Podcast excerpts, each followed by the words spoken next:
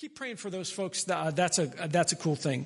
Um, we are uh, we're in this series called Unscripted, and I'm I'm really um, I'm really jazzed about this series, but I'm also uh, really concerned about it. I, it's, it's something that, that for me has called, caused lots of uh, churn because the reason that we're doing this series is, is because collectively as a staff, as a leadership, we felt like, man, we've, we've got to become better prayers. We've got to learn how to pray more effectively. We've got to pray not just going through the motions, but we've got to pray with our whole hearts, with our whole fo- focus. And so these five, six weeks that we're in this unscripted um, series, it's all about helping us think differently about prayer.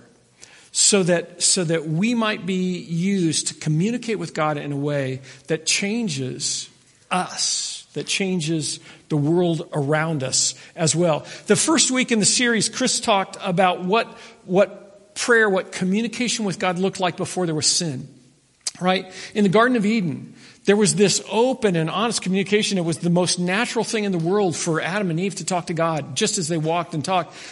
But once they sinned, once they sinned, then all of a sudden it got wacky, right? It got goofy. There was, there was this, this um, lack of connection that happened. God says, Hey, Adam, where are you?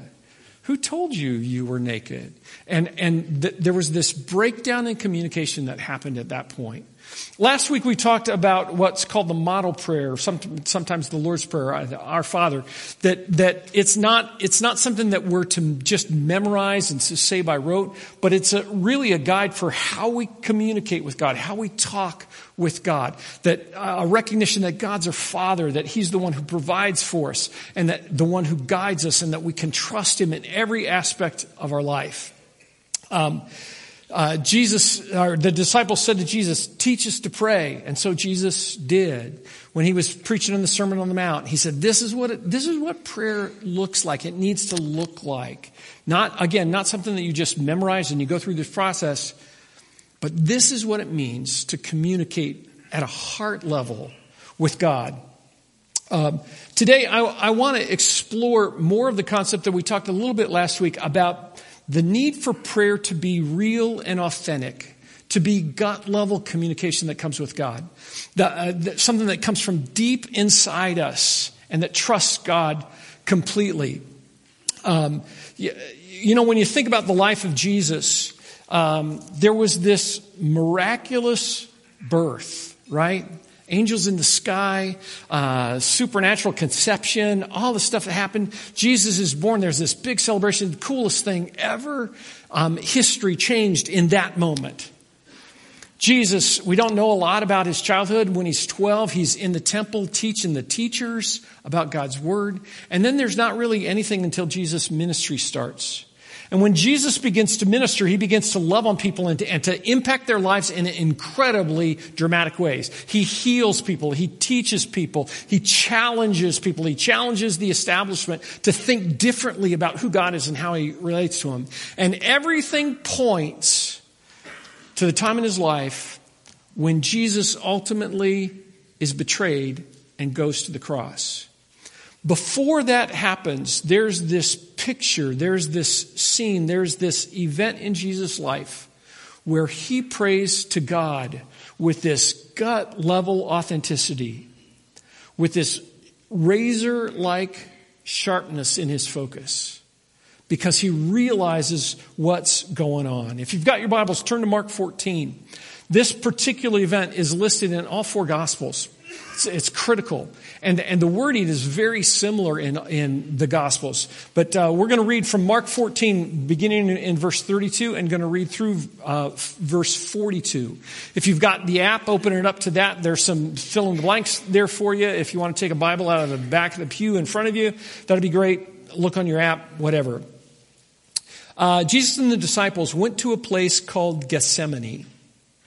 And Jesus said to his disciples, Sit here while I pray. What's happened immediately before this? Immediately before this, Jesus has celebrated the Passover with his disciples.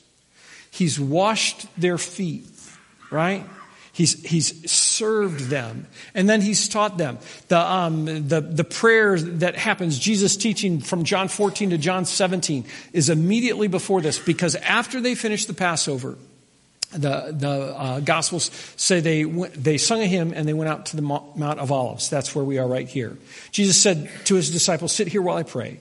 He took Peter, James, and John along with him, and he began to be deeply distressed and troubled. My soul is overwhelmed with sorrow to the point of death, he said to them. Stay here and keep watch. Going a little farther, he fell to the ground and prayed that if possible, the hour might pass from him. Abba, Father, he said, everything is possible for you. Take this cup from me, yet not what I will, but you will. Then he returned to his disciples and found them sleeping. Simon, he said to Peter, are you asleep? Couldn't you keep watch for one hour? Watch and pray so that you won't fall into temptation. The spirit's willing, but the flesh is weak. Once more, he went away and prayed the same thing. When he came back, he again found them sleeping because their eyes were heavy. They didn't know what to say to him. Returning the third time, he said to them, Are you still sleeping and resting? Enough. The hour has come. Look, the Son of Man is delivered into the hands of sinners. Rise, let us go. Here comes my betrayer. Do you, do you glimpse in this account, in this setting, in this, um, in this uh, relationship, this reaction, what, what happens? all that's at stake and all that's going through Jesus' life, uh, through his mind, through his heart, through everything about him at this point in time, everything is pointing to this moment. This climax that's coming as he's going to the cross. He's told the disciples that he's going to, that he's going to be uh, executed. And he is desperate for a connection with his father. But what was significant about Gethsemane Gethsemane is an area, it's on the lower slopes of the Kidron Valley on the western side of Jerusalem. It's, uh, it's in the Mount of Olives, uh, kind of eh, where they were opposite the temple. The, the um, Gethsemane is a little bit like an orchard because the word Gethsemane means oil press. It's where there were all these olive trees that were planted to produce a crop of olives, and they were pressed together to make olive oil. So if in your mind you can you can picture maybe you've never seen an olive tree they're they're gnarled and big and they they um, they last a long time they live a really long time um, but uh, but it was almost like an orchard if you will with lots of uh, overgrowth lots of uh, lots of leaves and it was quiet and it was secluded. It was a place that, that we uh, can gather that Jesus went fairly often to pray because Judas knew where they'd be that night, right? When Judas brings the, the soldiers to come and arrest him, he knew where they'd be. Jesus needed a place where there was going to be as few distractions as possible and where, where he could talk uninterrupted to God. Um, uh, there was probably in Gethsemane, there was probably just those trees and maybe one small building with some tools in it. Nothing else. And so Jesus brings the disciples into the garden. He, the, the, nine of them, eight of them, he, he says, Hey, you guys stay here. And then he brings his inner circle, his closest friends, Peter, James, and John, with him. And then he goes a stone's throw away from them and begins to pray. Um, don't, don't miss this when we think about our prayer life. It's so important. It's so important for us when we pray. God can, we can pray to God any place. We can pray in any setting, in any environment, no matter what.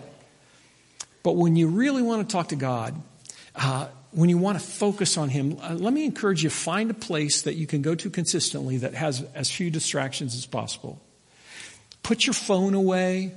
You know, turn it off, put it on airplane or something if you're using your phone for your prayer list. But wipe out all the distractions so that you can focus completely on Him. And Satan doesn't have tools to draw your attention, draw your minds away.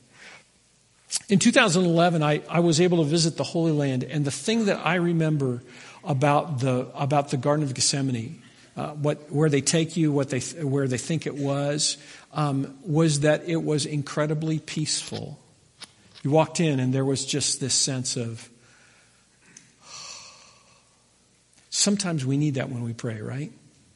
We, we need to just release everything that's on our mind and be in the presence of God. Maybe that's a room in your house.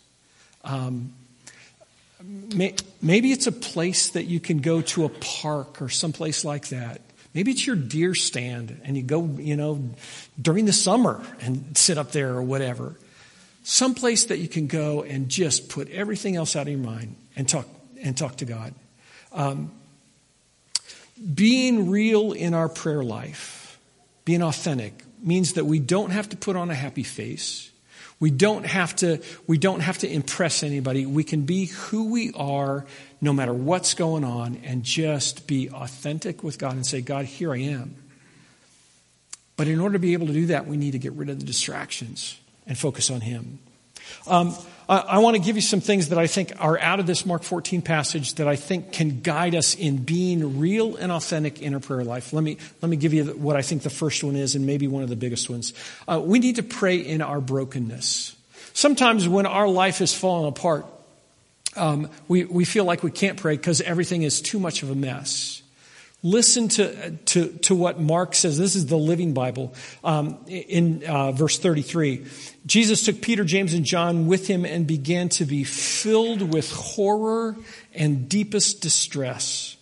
And he said to them, My soul is crushed by sorrow to the point of death. Stay here and watch with me. Was, do you think that was hyperbole, or do you think that Jesus was saying, No, this is, what, this is what's really going on? Jesus was at the point of death in, in, trying to process what he knew was in front of him. He was so burdened, so, so just overwhelmed with what lay in front of him. Jesus was facing death and he knew it. Um, ironically, I think, as I study this passage, I, I don't think Jesus was as scared of dying of the physical death as much as he was um, scared, as much as he was um, that he was concerned about what that meant, that he was going to be separated from God for the first time in his life. Jesus, who had been there at the time of creation, let us make man in our own image. Jesus, who even in his life on earth had had constant communication with God, Jesus recognized that when he went to the cross, when he took our sin on himself, that he was going to be completely separated from God. All by himself. And that he was going to take, he who knew no sin was going to take all of our sin on himself. That's what I think was, was his, uh, was, was what made him so overwhelmed, so crushed to the point of death. Are you broken when you pray? Or most of the time, do you come to God feeling pretty good about your life? Got a good house, got a car, got a good family, got all that stuff. We, can, we need to pray when things are going good. But understand this that we can pray in our brokenness. In our brokenness, God can demonstrate his love for us in an incredibly powerful way. God can come in alongside us. God hears our prayers when we're broken.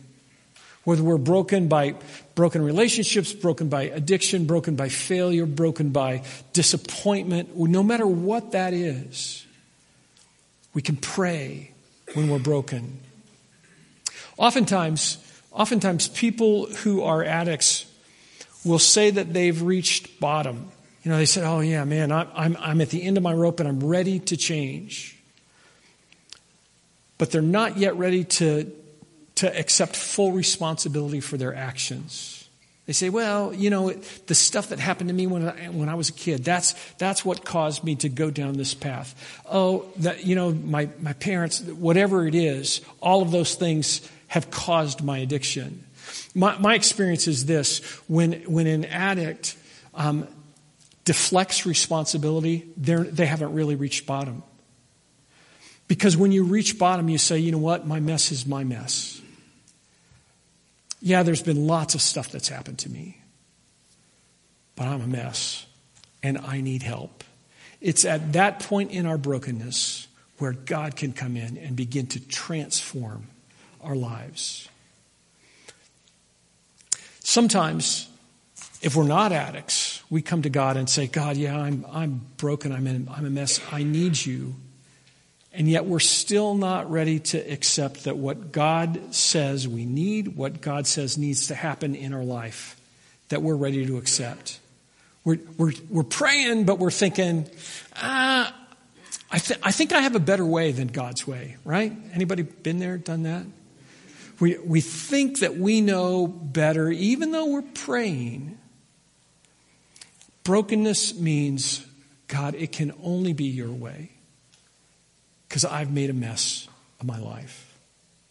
You know, we, we think it's not fair that I have to go through this mess in my life. It's not fair that these relationships are broken. It's not fair that I bear the brunt of somebody else's mistakes and sinful behavior. It wasn't fair for Jesus to have to go to the cross, right? And yet, he did. God knew best.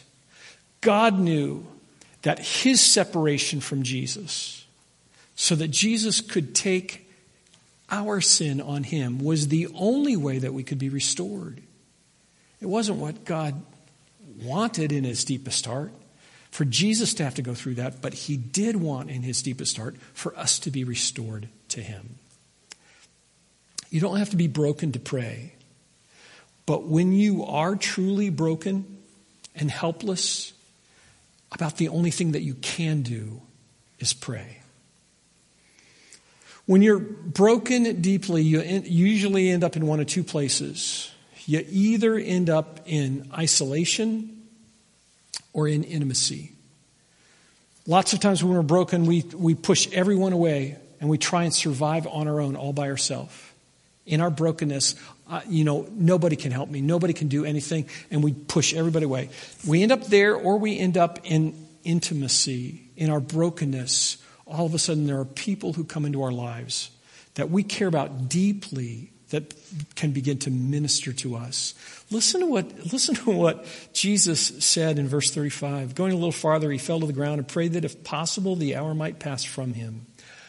Abba, Father, Everything's possible for you. Take this cup from me, not what I will, but, but what will you? The word Abba is the word, is the Aramaic word for daddy. And in Romans 8, when we talk about the use of the word Abba, in Galatians 4, when we take, uh, talk about the use of the word Abba, usually we talk about it, it means daddy, like bring a little guy and have him sit on my lap and say, Oh, daddy. And there's this, this level of intimacy that's there, right? The picture that's there is we can, we can talk to God like a little guy can talk to his dad and say, Daddy, would you do this for me? Jesus, in his brokenness in the garden, facing separation from God, said, Daddy, Daddy, isn't there any other way that this can happen? I, I would maintain that in our, that, that as adults, we use the word daddy um, when our relationship with, with our parents is reduced to that that we experienced when we were a little kid. Sometimes it's, a, it's in a moment of tenderness. You know, our, our parents are, are leaving this earth, and we say, Daddy, I love you. Um, some, sometimes it's, uh, you know, at a wedding where a bride will be walking down the aisle with her father and say, Daddy, this is the greatest. Most of the time we just say dad, you know, we, we, we, we don't go to the daddy. The other time that we go to, to the use of the word daddy in intimacy is when we've made a wreck of our lives, right? Anybody ever wrecked their car that was their parents' car and had to get on the phone and say, Daddy, you love me, don't you? Um, when I was in high school, I was driving my dad's brand new car. Oh no, is right. Uh, literally, we got the car on a Wednesday, and um, and that weekend was our high school prom. I was Dad said I could drive it to the prom. It was the LTD two. It was a fine car. Uh, and we stopped uh, on the way to the restaurant, and a car coming out of a bar with a drunk driver hit the side of the car. I remember so clearly calling my dad and saying, Daddy? Dad, do you love me? In our brokenness, there is an opportunity for intimacy. Man, don't miss this. When your life is a wreck, when your life is a wreck, that's the time to say, Abba, Father, Daddy, can you come rescue me? Not my will, but yours. God, show me the way.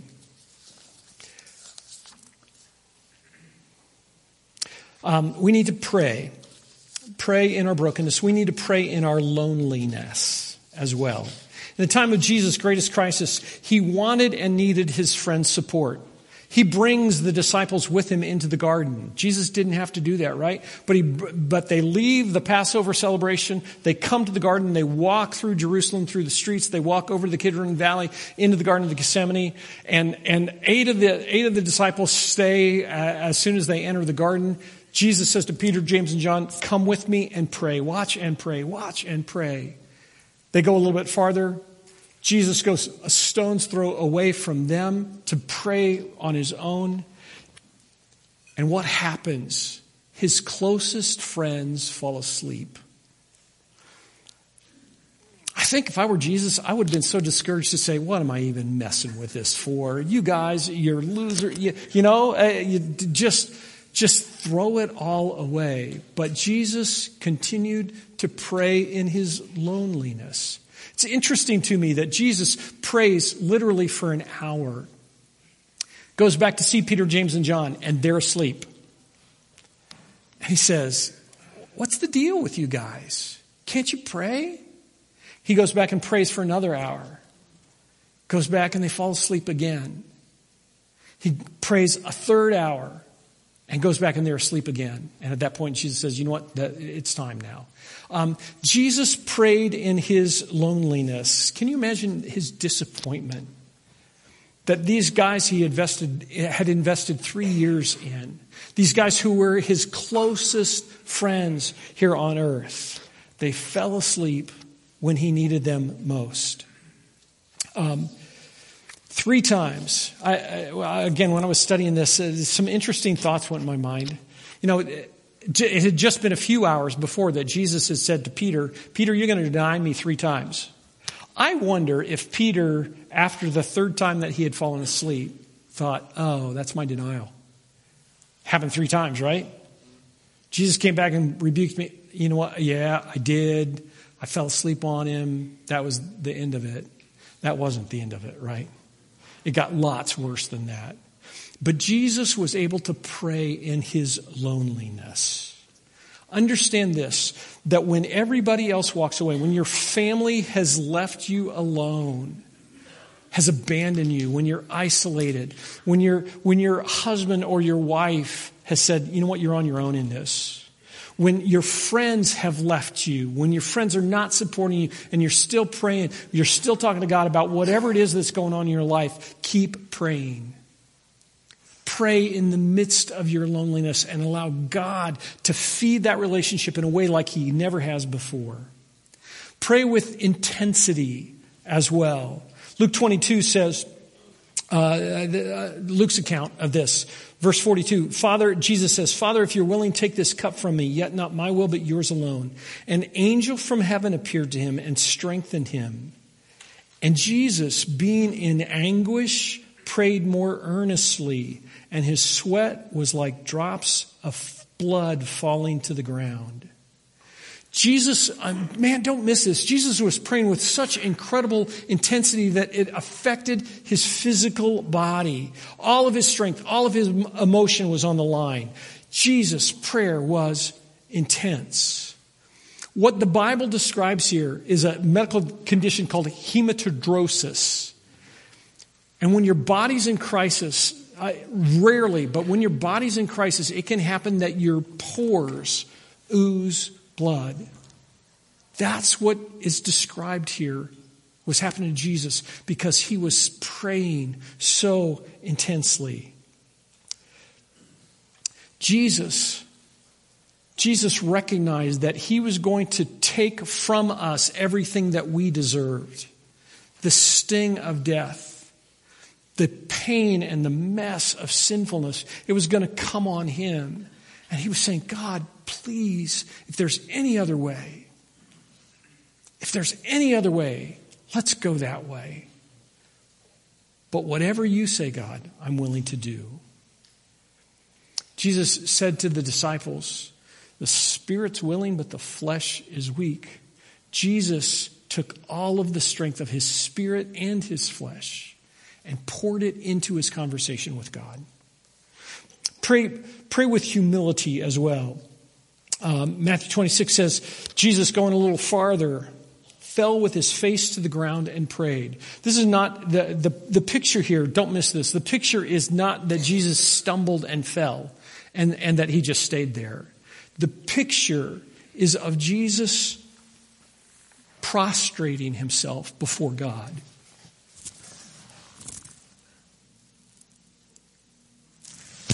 Talking to him in a position of utmost humility. This is hard for us because we live in a culture where we want everybody to be equal, right? We don't want anybody to have power over us. We don't live in a, in a kingdom where there's a king that we have to bow to. The closest thing in our culture is when you're in court, right? And the judge comes in and they say, everybody rise. And you stand up because the, because the judge comes in and you call him your honor. That's, that's the closest thing that we have to being subservient to anyone in our culture. Jesus prayed with an incredible sense of humility on his hands and knees before God. I, would like to challenge you. This, uh, this is the challenge that's in the message, uh, in the app notes at the end of the message. I, I would challenge you to, when you pray, to assume a different kind of posture than you usually do. If you usually sit, um, change that. Go to your knees and pray. Fall on your, fall on your face and be prostrate before God, just as a physical reminder that the God that we're talking to is the God of the universe. He's the one who made us. He's the one who, who made a way for us to be reconciled. And when we pray to Him, we need to recognize that He is both Abba, Daddy, but He's also the King of the universe, the most powerful, the highest of the high. To kneel is a sign of submission a sign of defenselessness. It's a sign to say, God, not my way, but yours. In this passage, I think that there's, that there's clear teaching that we need to pray with honesty. This is that whole being real thing. Um, Jesus prayed and he was overwhelmed with sorrow to the point of death. And so the communication that he had with God was raw and unfiltered. It, it was just out there. No special words, no, no trying to impress God. He, he just said, God, I don't want to do this. Isn't there some other way? God, I don't want to do this. Jesus prayed for when he wanted. He wanted another option. But, and he wasn't afraid to ask boldly for that, but he was willing to accept whatever God chose. This whole prayer with honesty thing is a, is a I, think that it's a thing that's hard for us, even when we pray by ourselves. Because when we get down to gut level honesty and talking to God, sometimes that causes us to be a mess. Because the words come out when we're being honest with God that we don't want to admit to ourselves. A number of years ago, um, we were in life group. Deb and I were in life group with some friends, and, and I had a friend named John. John, uh, um, John was John and his wife were hosting our life group, and um, John wasn't able to sleep. He had some medical stuff going on, and he couldn't sleep, and so he had gone for weeks with literally just twenty or thirty minutes of sleep. And the result of that was that he couldn't work. He had six kids They lived in a big house and, and they were in incredible crisis. I, I remember this particular night in life group because we started to pray and he, John had said, man, you got to pray for me. God, I got to get some sleep and I've got to be able to work and I don't know what to do. So we're praying for him and, um, and, um, John began to pray and he wailed. He sobbed to the point that you couldn't understand anything that he was saying. He, it, it, was that, it was that rawness and that honesty when you cry where there's snot coming out your nose and you're a mess and nobody knows, nobody wants to look at you, nobody knows what to do. Um, and he prayed for a long time. It was incredibly awkward. And it changed that life group dramatically because he was willing to say, I don't care what anybody thinks, I am in desperate need of God to come in and intervene in my life. We've got to start praying like that. To say, I don't care what anybody else thinks about the way I pray. I've got to be real and honest with God. I've got to be real about what, what's going on in my heart. I've got to be real about, about all the threats that there are on my life, the things that are going on. And I've got to trust Him even when it's hard, when it's impossible, when I don't know what to do. We need to pray with honesty and be real. We need to pray with persistence. I, I mentioned this before. Um, I, I believe from looking at the text that Jesus literally prayed for three hours in the Garden of Gethsemane. That, that, that, when he said, you know, could you not tarry with me for one hour? That, that, that wasn't just a figurative, he was talking about an hour. Three straight hours, Jesus prayed and said, God, please take this away from me. Three hours. What's our default? We pray, God, could you fix this? And maybe we pray two or three times for 15 or 20 seconds. And we say, oh, God doesn't care. And we walk away. Jesus was incredibly persistent in this prayer. Don't be afraid to be consistent and persistent in talking to God about things that are going on in your life. Um, in Luke chapter 11, in Luke chapter 11, uh, Jesus is teaching on prayer and he, he tells a parable about this guy who has a visitor come and the visitor comes and, and he doesn't have anything to eat. And so this, he goes to his neighbor and says, Hey, this visitor's come. I need some food. Can you give me some food? It's the middle of the night and the neighbor has already gone down for bed. His whole family has gone down for bed. And at this point in time in history, that meant everybody's sleeping in the same bed. So if the guy gets up to answer the door, all the kids are waking up. Anybody got multiple kids and know how hard it is to get your kids to sleep? This guy, this guy says, go away, go away, go away. And the guy keeps knocking and knocking and knocking. Finally, the guy gets up and gives him the bread and sends him on his way so he can feed his visitor. And Jesus contrasts that, not to say that the neighbor is God. What he does, what he contrasts is to say, if your neighbor who's waking up his whole family to give bread to his friend, if he'll do that and lose his sleep in the middle of the night, how much more does God love you? How much more will God listen when you pray, when you ask him? How much more does he want to respond and take care of, of your needs? Pray with persistence. Finally, pray knowing that God knows best. God knows best. You know, um, Jesus said, Lord, not, not my will, but yours. I trust that you know what's best. God, here's my desire. I don't want it to go this way. Isn't there some other way it can happen? But I trust you. Um, pray knowing God knows best. Knowledge is rational, right? And, and what's funny to me is on this particular thing, I know in my head God knows best. I know that. I know that. But I don't always believe it with my heart, right? I don't, it, it's a difficult thing for me to trust when I think this looks like the path, God. This is the way it should be.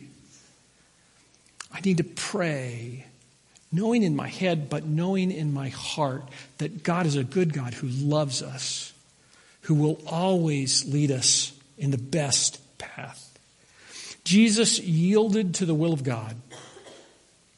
Um, and so, so we need to also.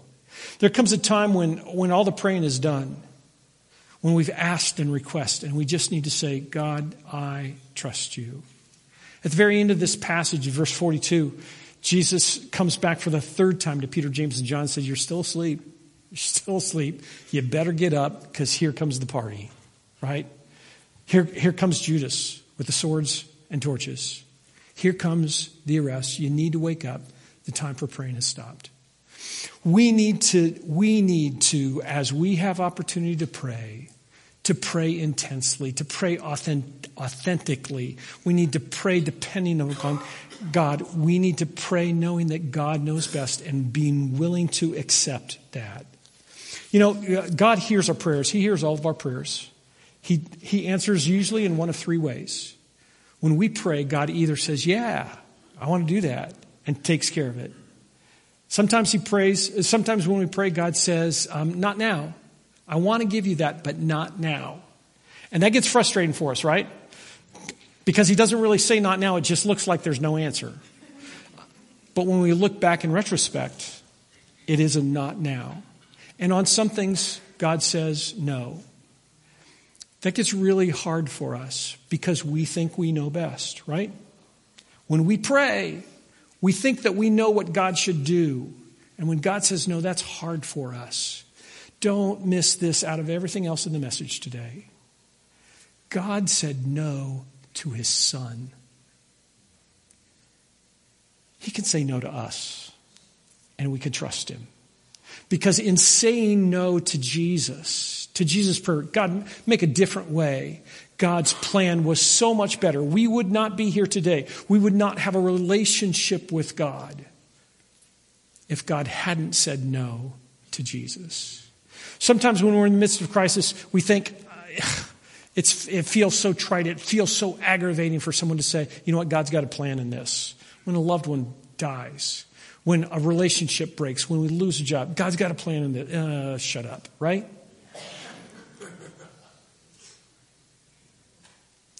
God has a plan for us, and we can trust Him. We can trust Him. If God says no, it doesn't mean He doesn't love you. It doesn't mean He doesn't hear you. It does mean that He knows better than you what the answer for that prayer should be. In the app, there's a challenge for you a challenge to pray out loud, to find someplace secluded, and to use a different posture in your prayer life this week. And see if that doesn't just uh, open up an opportunity to have a conversation with God like you've never had before. Let's pray. Father God, we thank you that we can pray. We thank you that we can talk to you and know that you hear us. God, I thank you that we can talk to you and know that you hear what's in our heart even when our words are messed up. God, draw us. Draw us into your presence, into that relationship over and over and over again. In Jesus, our Savior's name, we pray. Amen.